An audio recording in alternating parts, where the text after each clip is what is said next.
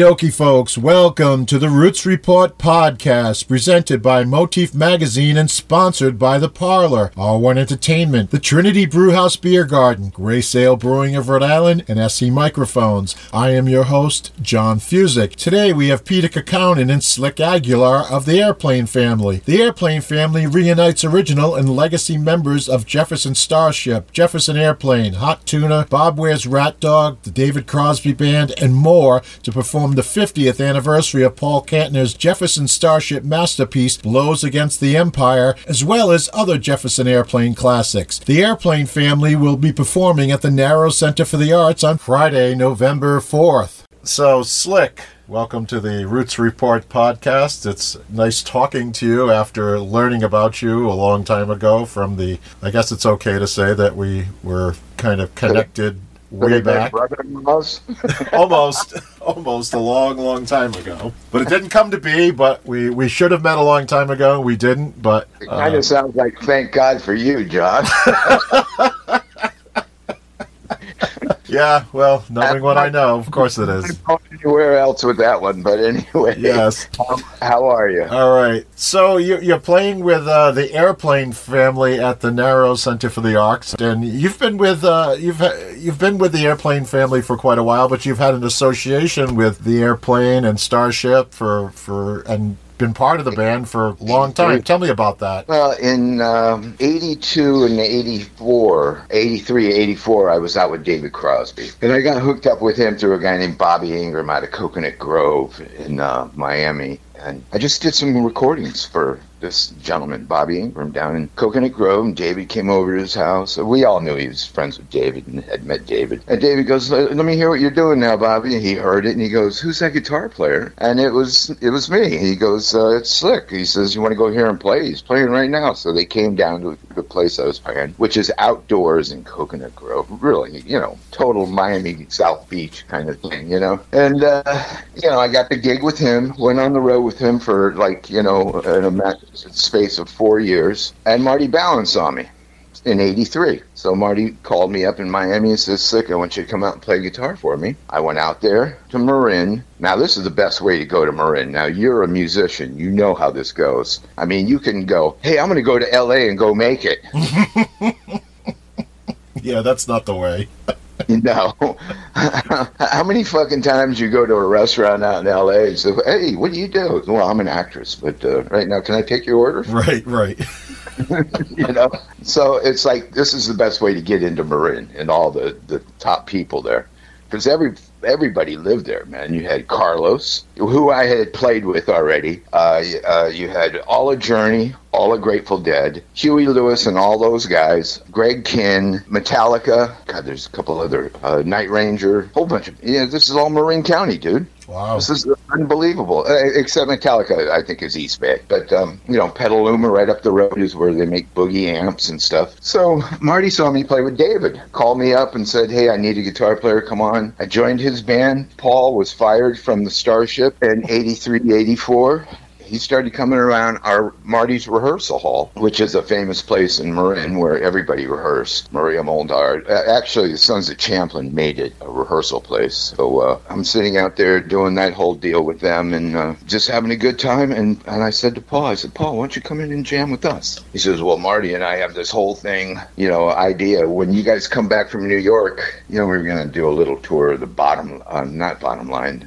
it's closed now, Lone Star Cafe. So that's how long ago that was. You know, it's like so. Uh, we got back. Paul says, "Slick." He says, I, "I told him. I says, you know, if you need a guitar player, Paul, I'd love to play with you." He goes, "You would?" no, no, Paul. I think I would pass on you, Marty, and Jack Cassidy. You know. I came all the way out here just to play with, you know, Marty. So yeah. So anyway, that all happened. It was called the KBC band. I, I actually have that. I have that album. Oh, you bought it. Honestly, I want it, but I do like it. I did really like it back then. It's a cassette. Yeah.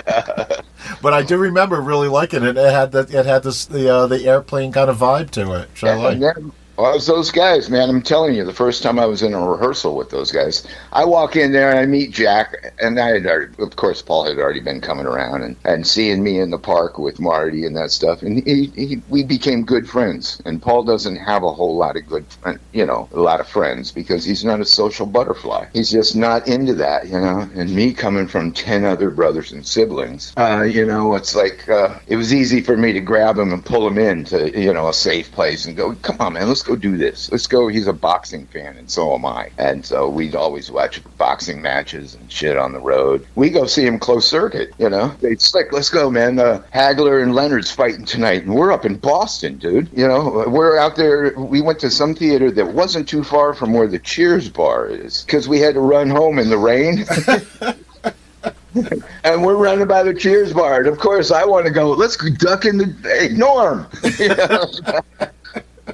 Say, Paul, everybody will know your name here, too.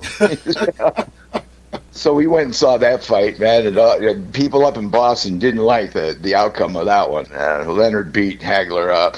yeah. So, and, and Massachusetts wasn't putting up with that. Yeah. you don't want to fuck with that audience. no, you don't screw with a Massachusetts audience. They're tough. Yeah, it's like fucking with Philly crowd. Mm-hmm.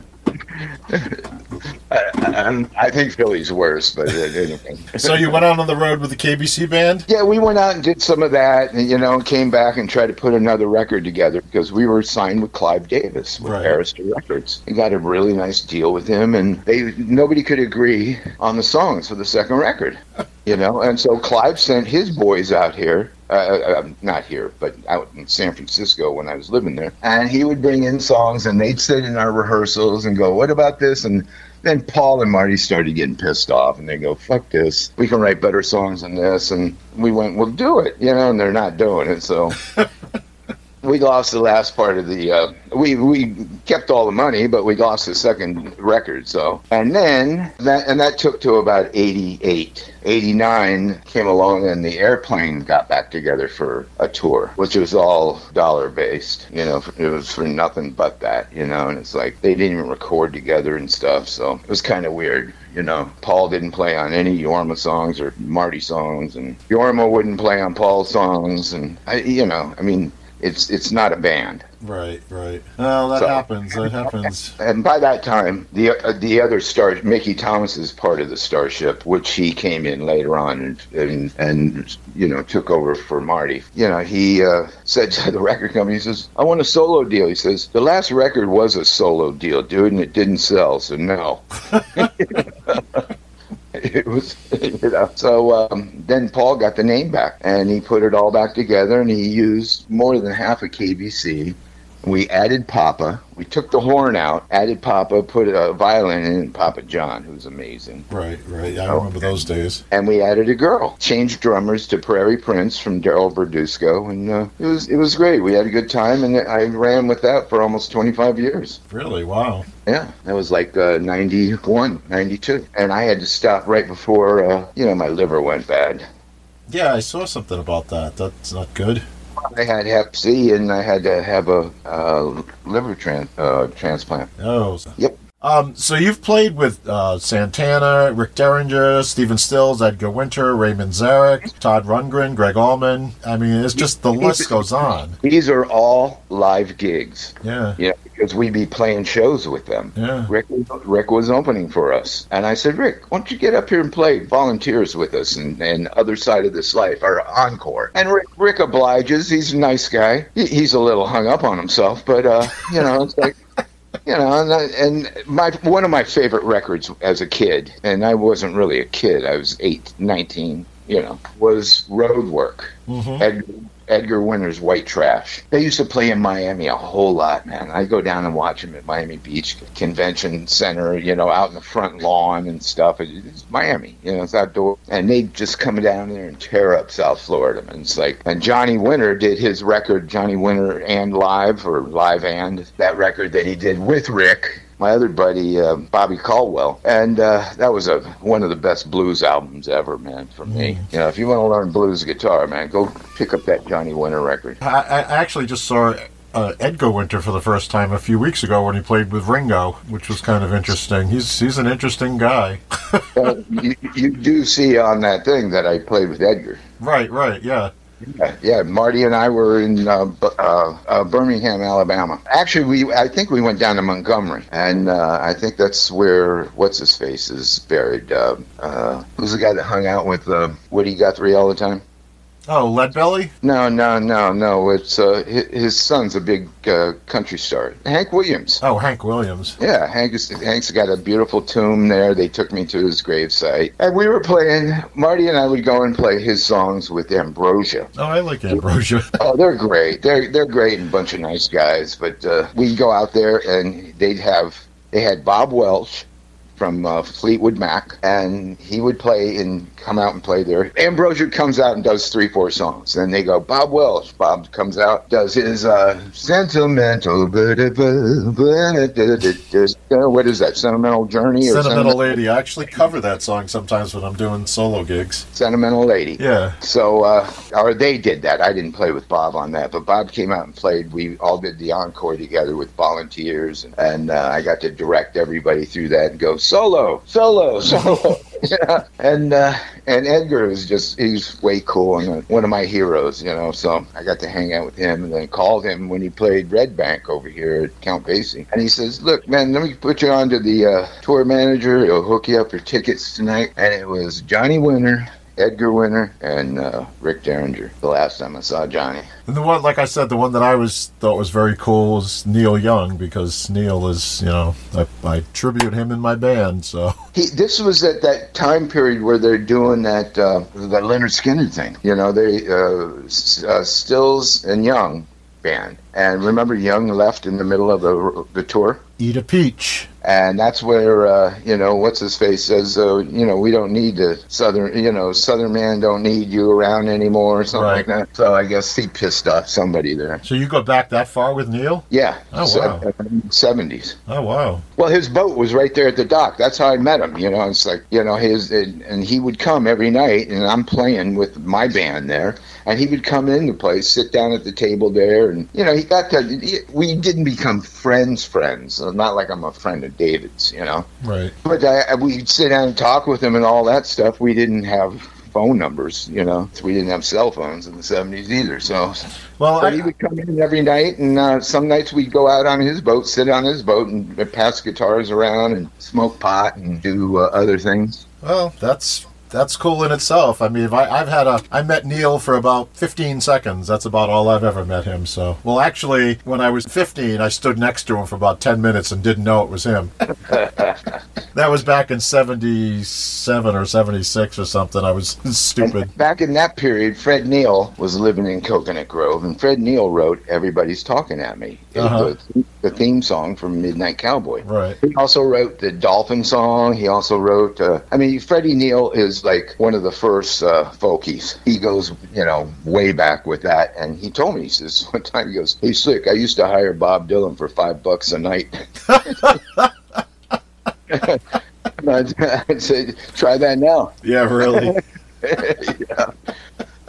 And again, we're at that um, Monty Trainers, that outdoor place right on the water, boat docks, and, and I had my, my little speedboat out there. We'd run cruise around the bay and stuff, and Monty would let me leave it down there. But uh, so I would take Freddie, and uh, Jimmy Buffett's boat was moored out a ways, you know, and, and the guy who took care of his boat says, Hey, Jimmy's out on his boat, man. He'd love to meet Freddie. So we put Freddie in my boat, and we go sit out there with Jimmy, and you know, and hang out with him. And this is before Jimmy. Jimmy's boat was small, you know. Now Jimmy can afford, you know, Carnival Cruise Line. You know. yeah, I know. He gets a lot of cash for a gig. Not to mention all of his fucking restaurants and all that stuff. Oh know. yeah, he's an empire unto himself. So. Course, I'm sure he's got a brand of booze out and all that stuff. You Oh know? yeah, he's gonna. He's another one that's gonna linger way past his expiration date too. A lot of these people are because it's just they create these empires that are gonna go long beyond them. Well, you've got. I mean, this is one of these things I'd love to. I could spend hours talking to you because you've you've got you've had such the life. I mean, you've got the rock and roll life. You've done it. You've played with the people. Um, how did the airplane family thing come about? I mean, how did you hook up with Peter? I talked to him the other day. He's a riot. He's he's a trip to talk to. Yeah. I mean, I've I've I actually worked with Jorma a couple of times uh, at festivals, and uh, I actually Jorma quite a few times. Him and Jack, those two are a trip. Those two are funny. P- Peter is just as funny. He might even be funnier than Jorma.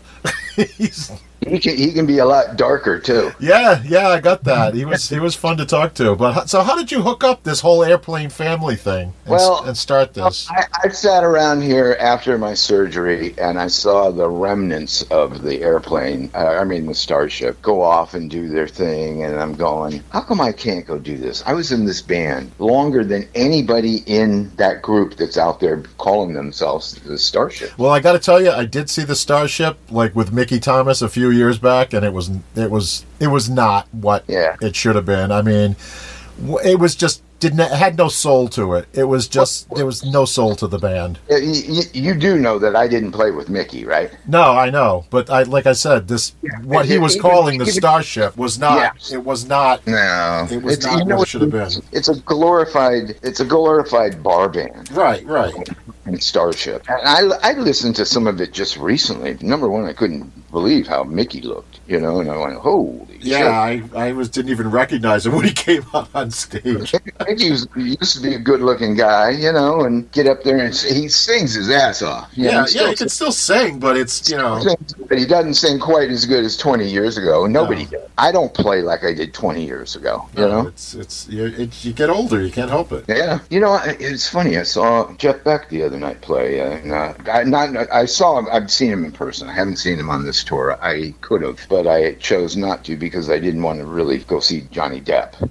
My friend went to that show in Boston, and he said it was Johnny Depp was just what he was just out out, out of his league. Yeah, I mean, you're putting the fucking. I mean, I really think that Jeff Beck is the greatest rock player. Yeah, There's guys out there like Satch and Steve Vai, and they'll all tell you Jeff's better. Jeff does something that they can't do. Now, you know, anybody can learn how to guitar gymnastics. Exactly. Jeff does something that's uncopyable. You know, just the way he bends the strings and he touches the string and he scratches it with his thumb, and he just like, you know, Clapton had a good thing. He says Jeff Beck plays the entire guitar, And you being a musician can understand what he's saying. Oh yeah, I mean there are things you just can't. I mean you can't even explain how it's done either because it's just it. It's an innate thing that you just do when you're playing. Everybody develops their style and they do things that just can't be mimicked. I mean, it, it, it's like um, it's like BB King in a way, man. You know, I, I had these uh, high school kids going, "I can play better than BB King." I, I go, you know, I know you can play those two notes, Right. but you don't play them anywhere near the way he does. Right. It's it's just And- that's the whole nobody, thing. Nobody else does either. You can get Lukather, you could get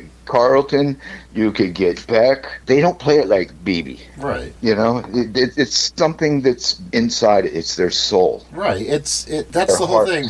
I had this conversation with Peter the other day about you know the the. The soul of music and how music has lost its soul with the way music is is produced now. It's it's just it's mass produced. It's you know it's soulless and But you know, I, I explained it to. Uh, it's like it's like Johnny Depp with Jeff Beck is like I don't know, Tiny Tim with. Uh, who the fuck did I say?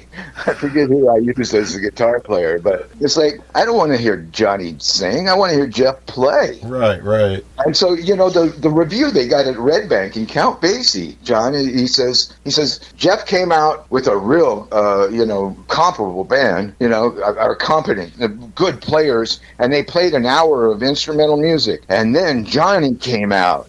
Wait a minute. this isn't right. You got a fucking movie star. Like, and you got the best guitar player in the world. This is wrong. I guess maybe I said Jimi Hendrix.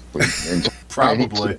you know. It's just money. It's money. It's money and fame, and get get you a lot of stuff, and it's not always good. you Yeah. know. Put together the airplane family, and you know you got Peter. So anyway, I yeah no, I called up Gaiman, uh, Michael Gaiman, out in um, I'm my manager and said, "Hey, man, how come I can't do this?" He says, "Okay, I tell you what. When I get home, let's see what we can do." And we started putting this idea together, and uh, that's how it all came about. And we tried it, and we've tried a couple different variations on it. And uh, you know, the problem is, is we're just not playing enough for people to notice us. You know, I mean, we get out and play. uh, We haven't played this year. We're going to play four fucking gigs. Really? Yeah. Yeah. Well, you know, everything this year got canceled because of COVID. Well, yeah, yeah. That that's Yeah, these past three years, it- it's been another two and a half, three years.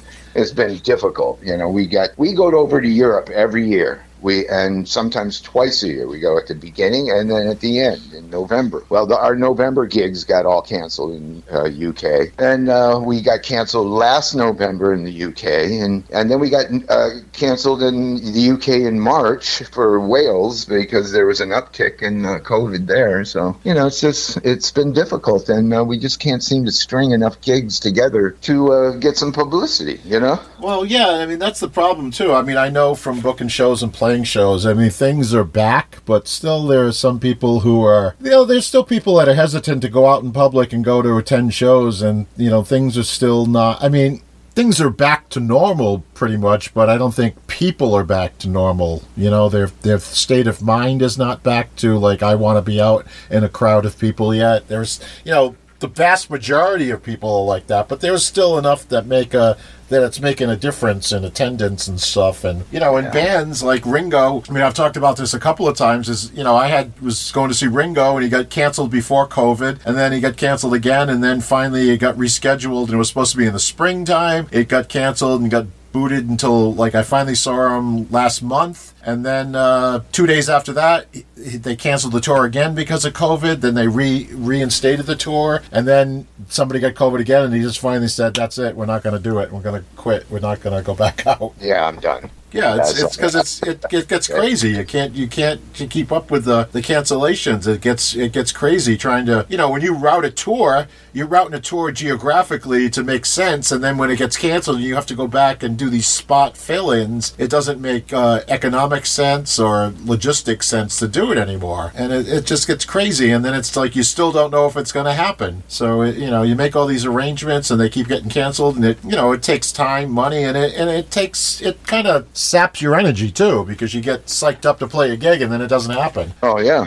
we just had the Sweetwater taken away from us uh, just this summer. Two of our guys had COVID. Uh, And we're getting ready to go. The, like four days before, it's like I call up and Val Zerano, one of the, the singers and players in, in the airplane family. I go, "What's up?" He says, "I got COVID." I says, "You got to be kidding me." He says, "Nope." He says, "I'm sick as a fucking dog." And then all of a sudden, I get a call and it says, "Claire's got it." The the female singer. Well, well, pack it in. Well, you guys go, are you guys are from all over the country too. Yeah. How do you even get to rehearse, or don't you, or you do you Zoom thing, or you just get together and Uh, play? Well, you know, we we played these songs live, so we know basically what we're doing, and we can revert back to recordings, videos, and stuff. Tell them, I say, hey, look, I want you to look at Sellersville or this gig, or look at that. You know, this was really good, and let's let's play it like that again. You know, and so we just study upon that. And usually our rehearsal is a sound check.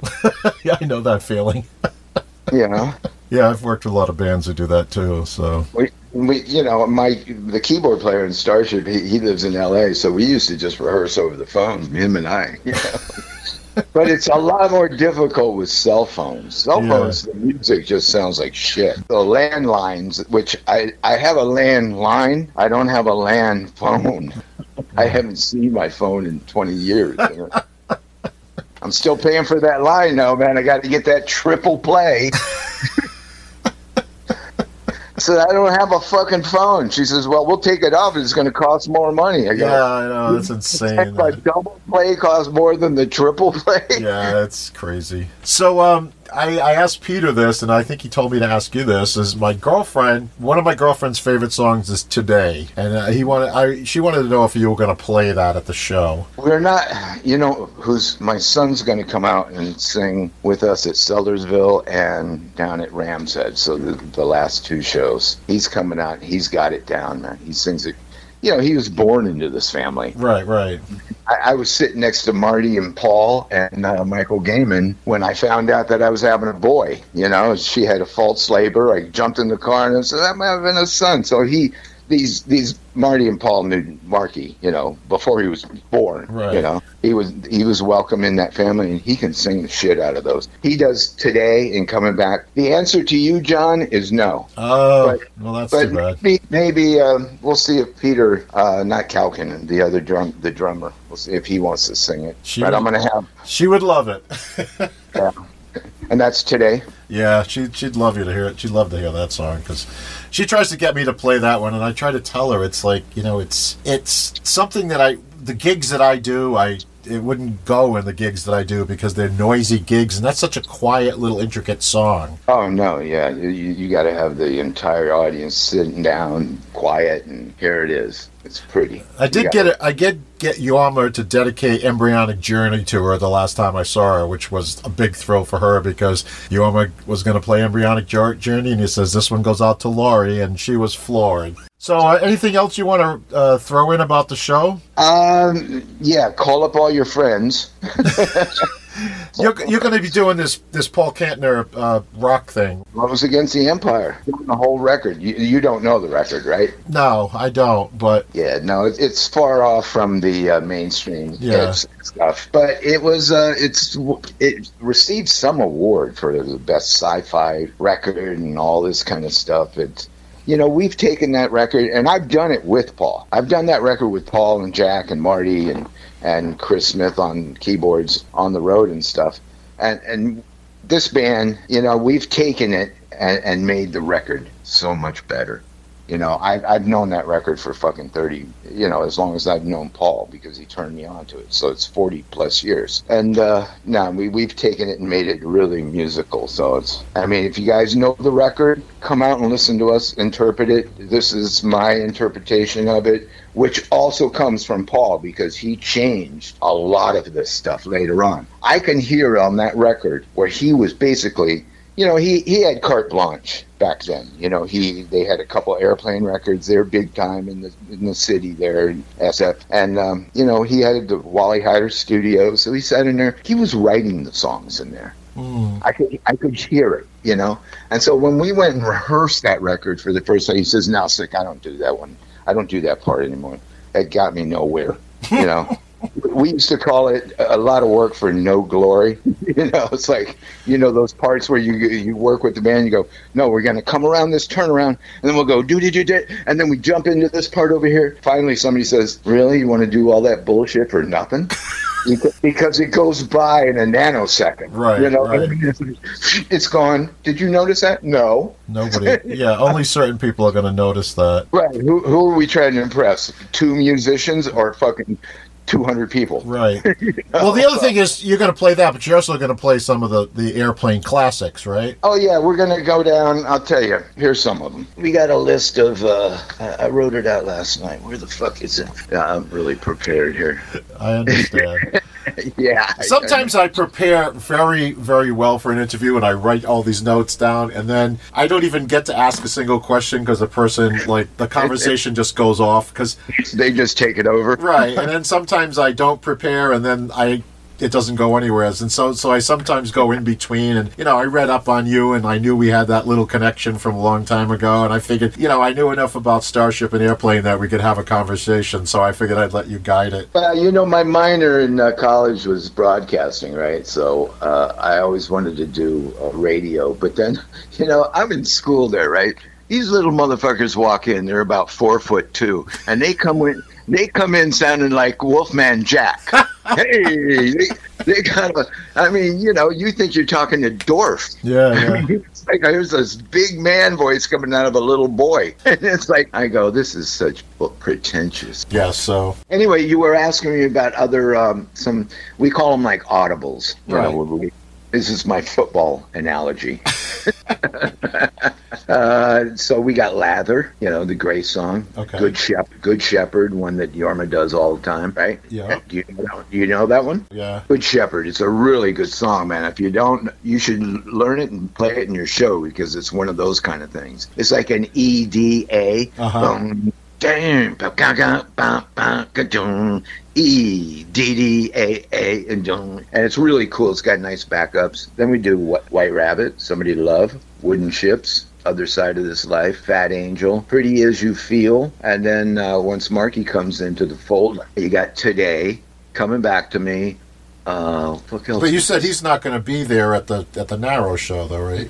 two, he's not going to be there. But when he comes back into the fold on the third gig, we'll have like we can pick four or five more songs out of his stuff. Do five a night of his stuff. So Now the thing is that you have Wooden Ships on the list. A lot of people don't know that Paul was one of the writers of Wooden Ships. yeah, he wrote that with Stephen and David on a sailboat when they were all on acid. We're down. I, I forget where they were at, but it's you know I have been on David's boat and it's beautiful, the Mayan. He sold it um, in the last five ten years, but uh, yeah, it was like an '86 beautiful teak boat, man. Mm. It's just unbelievable. So they were they were out somewhere on an island, and uh, you know they're all there. Can you try some of these purple berries? I've been eating them. The purple berries happen to, happen to be acid. Yeah, I always figured that part. You know, who won the damn war?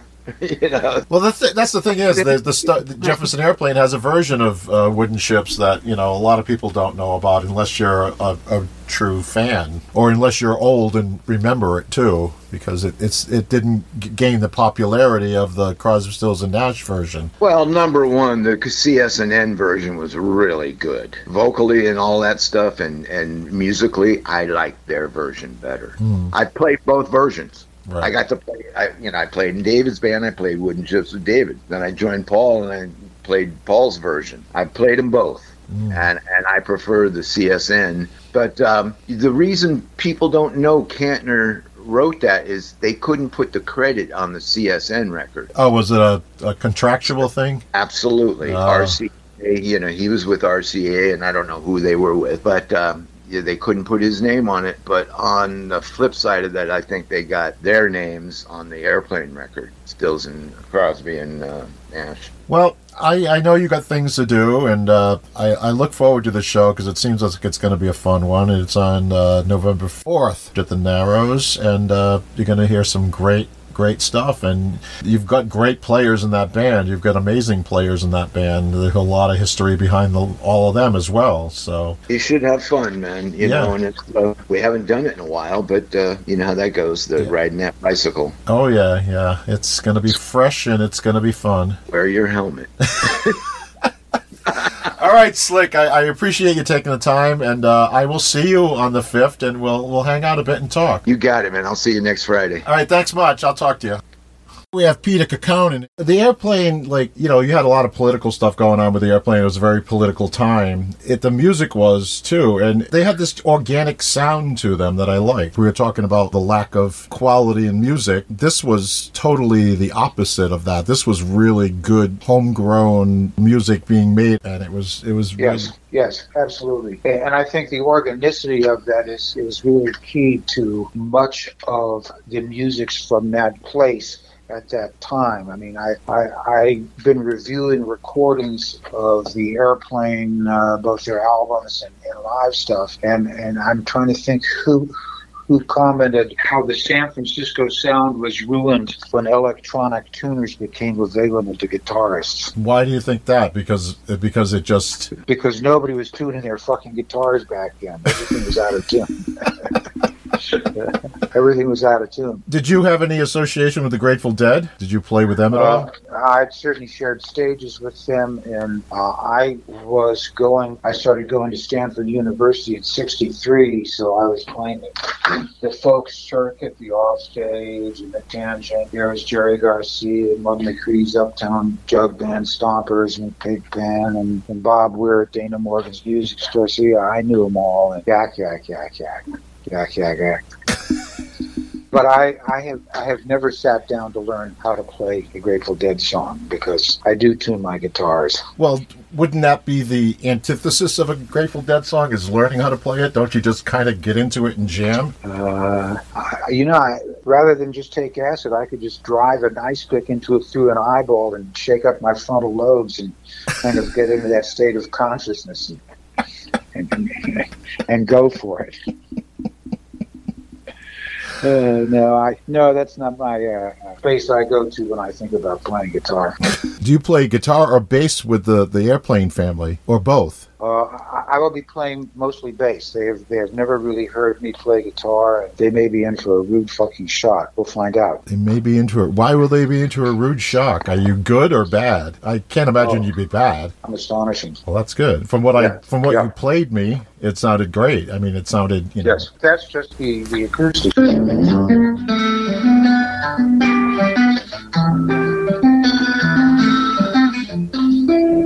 Ah, yes. So is this a No, little studio I- in your house, or are you're just recording to a computer, or? Oh God, no! I was shooting in my house. Oh, okay. Oh, and and and I do play electric guitar. Oh my goodness, yes I do. I know you play electric guitar, bouzouki, mandolin, lap steel. You play a little piano Yep, and yep, stuff. yep. But I'm just wondering what you play in the airplane. That's why. Uh, mostly bass, but we'll see. Maybe I'll maybe I'll stretch out. So Who what can- what are the pieces? What are the pieces in this band besides you and Slick? Uh, let's see. Pete Lavezzoli on uh, uh, drums. Uh, Michael Falzarano as a, another guitarist and uh, vocalist. Claire Malone is uh, strumming away on guitar and singing the female parts. And I believe uh, Slick has a son who will be singing Martin Balin songs like "Coming Back to Me," maybe even today. Oh, that would be great. That'd be great, wouldn't it? Yeah. So Yeah. that's that's a family affair, which is kind of cool. Well, I, I guess that's why they call it the airplane family, but I never knew that, that there were that many bastard children in the family. Where do they all come from? Now, do your kids pl- Oh. your kids play music, or or they looked at it and said, "I don't want to do what my father did"? They took piano lessons from uh, for, for many years, and then those lessons stopped when we moved up here. And now one of them is resuming his piano, but they really don't exhibit much interest in guitar, mercifully. and no, I want him. I want him to get a job. I want him to support me. But yes, they they uh, one one listens to a lot of music and is and is playing piano quite nicely. Do they listen to the music that you don't like, or that it, or they listen to stuff that's closer to what no, you like? one, one, one of one of them is, really quite eclectic in his taste, and he is now playing Erik Satie on the piano. I don't know him. Who is he? Check out Erik. His last name is S A T I E. You can search him up and listen to some of his pieces. It's quite charming, Okay. quite lovely. That's great. I mean, it's it's Yeah. nice when kids like I I noticed that a lot of kids don't play instruments these days. You know, they, it's Yeah, not it's not as many. not. It's a shame because it's uh it's going to be Well- a lost art if it you know if, if it dwindles out enough, and music is just going to suffer even more. Ain't that the truth? Mm. Oh well. It's, you know, probably why uh, there's such an interest in. Well, I hate the term classic rock, but there's probably that's probably why that people gravitate towards that music more because it the only quality listening out there now. Pretty much. Oh. It, it certainly has uh, e- emotional substance and uh, performance competencies. Uh, and it sounds like real people doing stuff other than just going through aerobic dance exercises. Right. Yeah. That that's the kind of stuff I'm not really fond of. But you know, you, you talk about guitars being out of tune and how the tuner kind of uh, affected the whole sound. But I mean, I I listen to records that you can hear mistakes on the records and they're left in, and I I like that yes, I love that. Yes. because it, it just I think- shows how imperfectly perfect it is. That it's you yes, know. absolutely. and, I, know- I think one of the one of the great uh, great recordings of all time is the uh, first Paul Butterfield Blues Band album on Elektra, uh, which is uh, produced by Paul Rothchild. And, and if you have that, I still have my vinyl collection. You, know, you pull it out and it says "Play this record loud." And when you listen to it, yeah, you can hear some flubs and shit. And who cares? Because they're just ripping it up. Mm, And the play and the playing is great, and the sound is great. And if you haven't listened to it for a while, go back and do it now and play it loud. yeah, I mean, it's these days. Like I said, it's like if they record the chorus once, they just cut and paste it again for the next time. They don't even record it more than once because it's too much work. You know. Yes, it, and then and they have to listen to shit where they can just cut and paste it. They don't have to abuse their sensibilities by listening to the performance. And then they have auto tune, of course. Oh, don't even get me started on that. That's ridiculous. And then of course you can quantize the the uh, MIDI parts, and then yeah, don't start me. Yeah, it's just Yeah. it's out of control with a you know like I said, music is supposed to be felt. It's supposed to have a soul. It's supposed to you know you're supposed to interpret it as you play it. It's not. It's it's a. I don't know. They're making it a soulless, computer-driven kind of sound. Is basically what it is. I couldn't agree more. It's it's just sounds now. Just thinking about geese farting and thinking how how organic they are and how similar it is to How did geese farting come into this?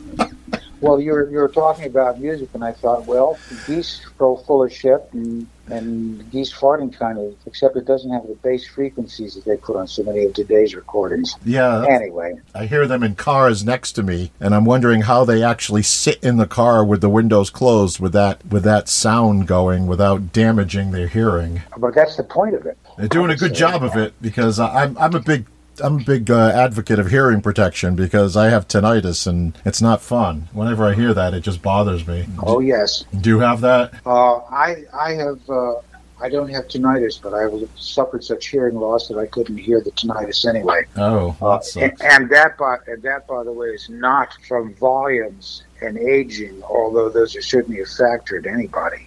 It's because of, of an ear infection that came out of the blue, and when it left, it took an ear with it, Oh, that's and I and, and I couldn't get any any kind of coherent response from audiologists. But like so many doctors, they practice medicine because they can never get it right. Yeah, it's a guessing game a lot. It's it's amazing how much medicine is a guessing game, and Yes, they don't always guess right, and they don't. You know, they're kind of like car mechanics in a way. They kind of try to figure out stuff, and, but they just can't replace the parts as easily as a car mechanic can. pretty much. Not yet, anyway. Maybe down the well, when in, probably past our time they'll do that. Well, we're all a work in progress. I'm a work in decay.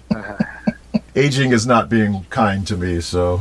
No, it gets worse. Trust me. I think when I was talking to your brother, I was telling him about, you know, I was asking him if he had hand issues from playing because I'm I have hand issues from playing for 50 years, and you know, he's like, yeah, but he's he said he had to relearn to play the guitar or something, and then he recommended Jorma's CBD rub for my hand. You think he'd give you the first one free?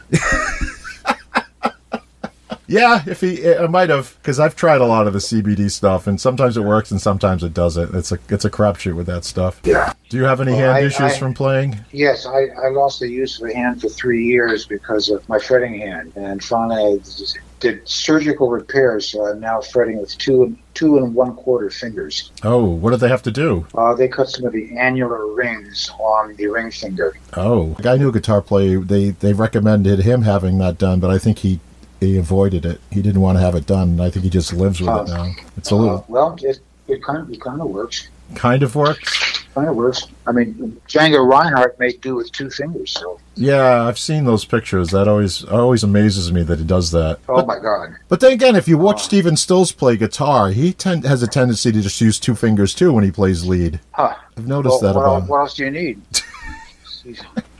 See, I believe it's John Jorgenson of the Hellecasters who uh, played Django Reinhardt in a movie about Django, and he is doing all the fretting with two fingers as well. But he's a monster player, whatever he does. Well, people, I mean, people do develop their own styles of playing and they adapt to the instrument what suits them. And some people who've never learned how to play, like with lessons, learned on their own and they learned how, how it, how to play however was comfortable for them and it works. A lot of people play incorrectly when they're, you know, positioning their hands and stuff, but they play very well and it does, and it works for them. So, You know, you do whatever whatever works is what's right. So um, you're going to be playing the Narrows coming up at the beginning of November, and you're going to be playing the, the, the Paul Kantner music, some of the the airplanes, other stuff, and you said you had some Marty Balin songs in there as well. How long of a show do you think it's going to be? Is it going to be a good long show, or Well, as I say, we will probably be playing Interminable Jam.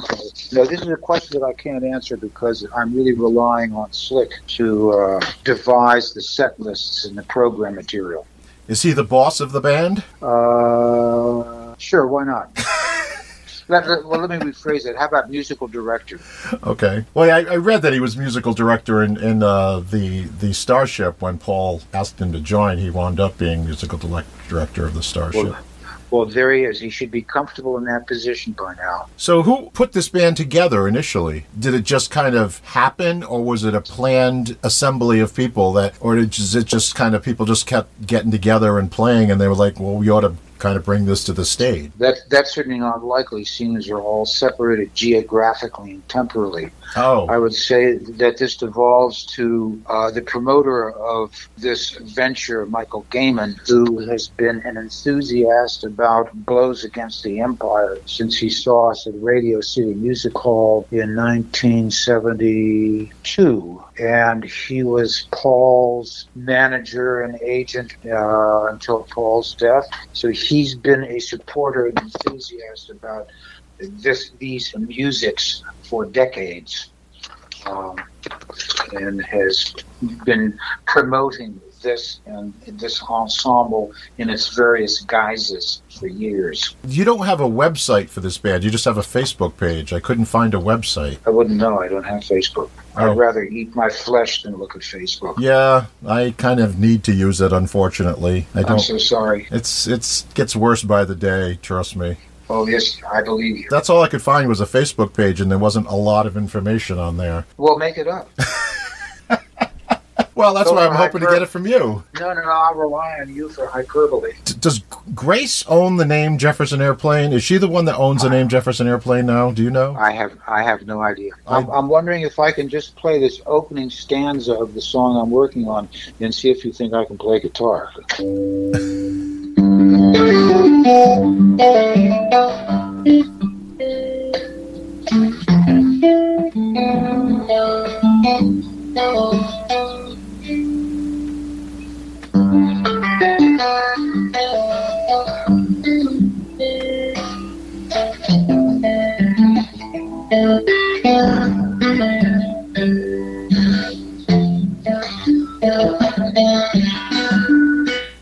What do you think? I like it. It's very uh, Leo Kottke-ish and you know William Ackerman style. Yep, I like that. It's very good. Yeah. I, I, finger style. hopefully, I can hear it the whole thing completed sometime. God, me, you and me both. Okay. Getting ready to walk across the street and let my neighbor's dogs out because they're out of town before they shit all over the floor. Oh, we don't want that No, because then you'll have to clean it up. perish the thought. All right, well, go take care of the dogs for the shit on the floor. I don't want to have to have you right. call me up and say the dog shit on the floor and I'm pissed off at you. So, Yeah, come out and clean it. John, it's been my good pleasure speaking with you. Thank you. oh, so it's my pleasure. Thank you very much for taking the time. You bet. Bye bye. Okie dokie. Thanks to Peter Kaukonen and Slick Aguilar of the Airplane family for being part of this episode of the Roots Report podcast. The Airplane family will be landing at the Narrow Center for the Arts on Friday, November 4th. For more about the show, taxi over to narrowcenter.org. The Roots Report podcast is presented by Motif Magazine and sponsored by The Parlour, R1 Entertainment, the Trinity Brewhouse Beer Garden, Grey Sail Brewing of Rhode Island, and SE Microphones. Thanks for listening.